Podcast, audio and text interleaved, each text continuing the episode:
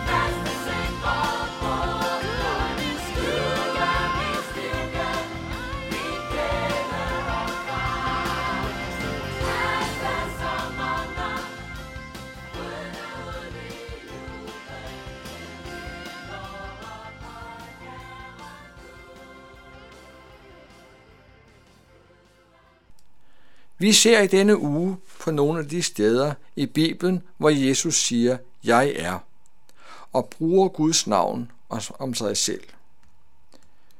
Jesus kommer med påstande, som synes at være totalt vanvittige. I Johannes 14 står der, Jesus har lige sagt til apostlene, at han går bort for at gøre en plads redde til dem, og Thomas spørger Jesus om vejen. Jesus svarer ham i vers 6, Jeg er opstandelsen og livet, ingen kommer til faderen uden ved mig. Kender I mig, vil I også kende min fader.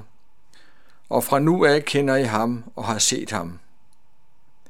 En psykisk syg amerikansk statsborger har for nylig fået en dødsdom i Pakistan for at sige, at han var Muhammed så også i vore dage kan man sige noget, som i den grad bringer scenen i kog. Det Jesus siger her, lyder som toppen af storhedsvandvid. Først hentyder han til JHVH, det navn, som jøderne ikke turde udtale, af frygt for at misbruge navnet. Gud mødte Moses i den brændende tornebusk og præsenterer sig som, jeg er den, jeg er. Senere fik Moses de to stentavler på Sinai bjerg, hvorpå der står, som noget af det første, du må ikke misbruge Herren din Guds navn. Ja, det var forbundet med dødstraf at bespotte Guds navn. Nu lyder det, som om Jesus misbruger det navn på det groveste. Så siger Jesus, at han er den eneste vej til faderen, JHVH. Til sidst siger Jesus, at han er selve livet. Det endte da også galt. Lang fredag blev dødsdommen eksekveret. Jesus døde på et torturredskab af værste slags. Han hængte på korset i seks timer før han døde, og farisæerne hånede ham for det, han sagde. Hvad så? Påskemorgen, tidligt, skete der noget i Jerusalem, som vendte op og ned på det hele. Ifølge flere vidner, nogle ønskede at være anonyme af frygt for repressalier, andre vidner stod offentligt frem og påstod, at Jesus var opstået fra de døde. Alle var klar over, at der var sket noget. Der havde været et stort jordskælv. Der havde været et vagtmandskab, som skulle sikre, at disciplene ikke tog Jesu liv, lig og gemte det et andet sted, for så at påstå, at han var opstået. De store stærke vagter var blevet skræmt fra vid og sans. Nogle af vagterne gik senere til ypperste præsterne og aflagde rapport. De fik så udbetalt en større sum penge for at sige, at det var disciplene, der havde stjålet Jesu lig. Der var nogle kvinder, der havde påstået, der påstod, at de Jesu grav var tom. En af dem sagde, at hun havde mødt den opstandende Jesus. Et par vidner sagde, at de havde vandret sammen med den opstandende Jesus. Senere havde discipleflokken også set Jesus, og han talte til dem. Ja, han, han, han havde endnu spist sammen med dem, for at vise dem, at han ikke bare var et syn, en ånd. Senere blev han set af over 500 mennesker. Og til sidst blev han også set af apostlen Paulus. Hvad så? Hvor mange vidner skal der til?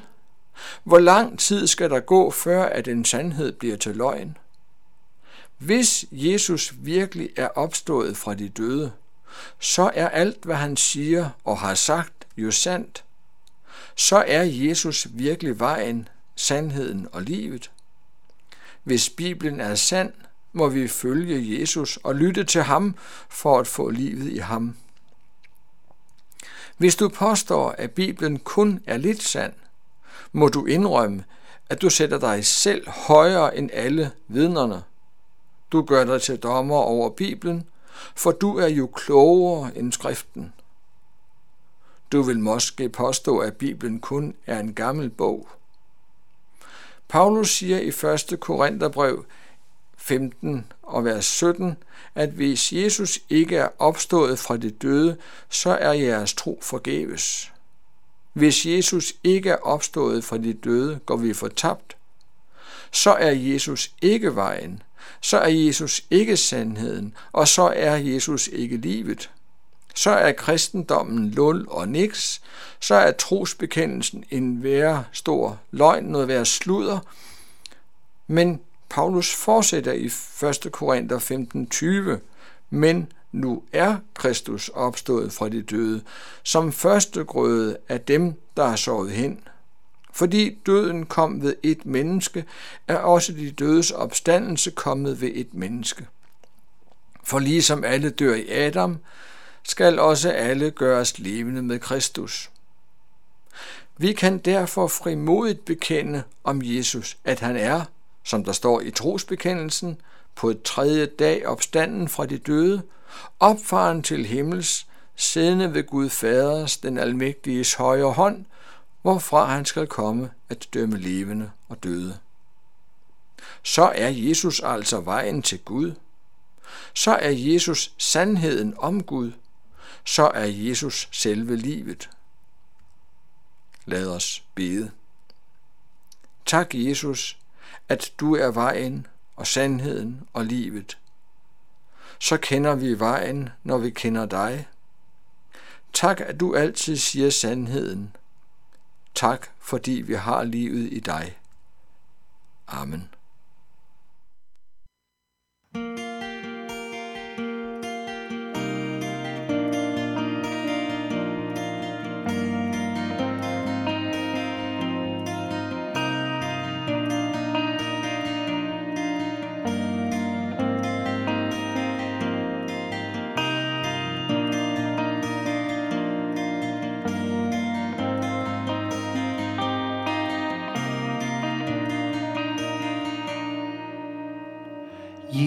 Jeg har brug for dig.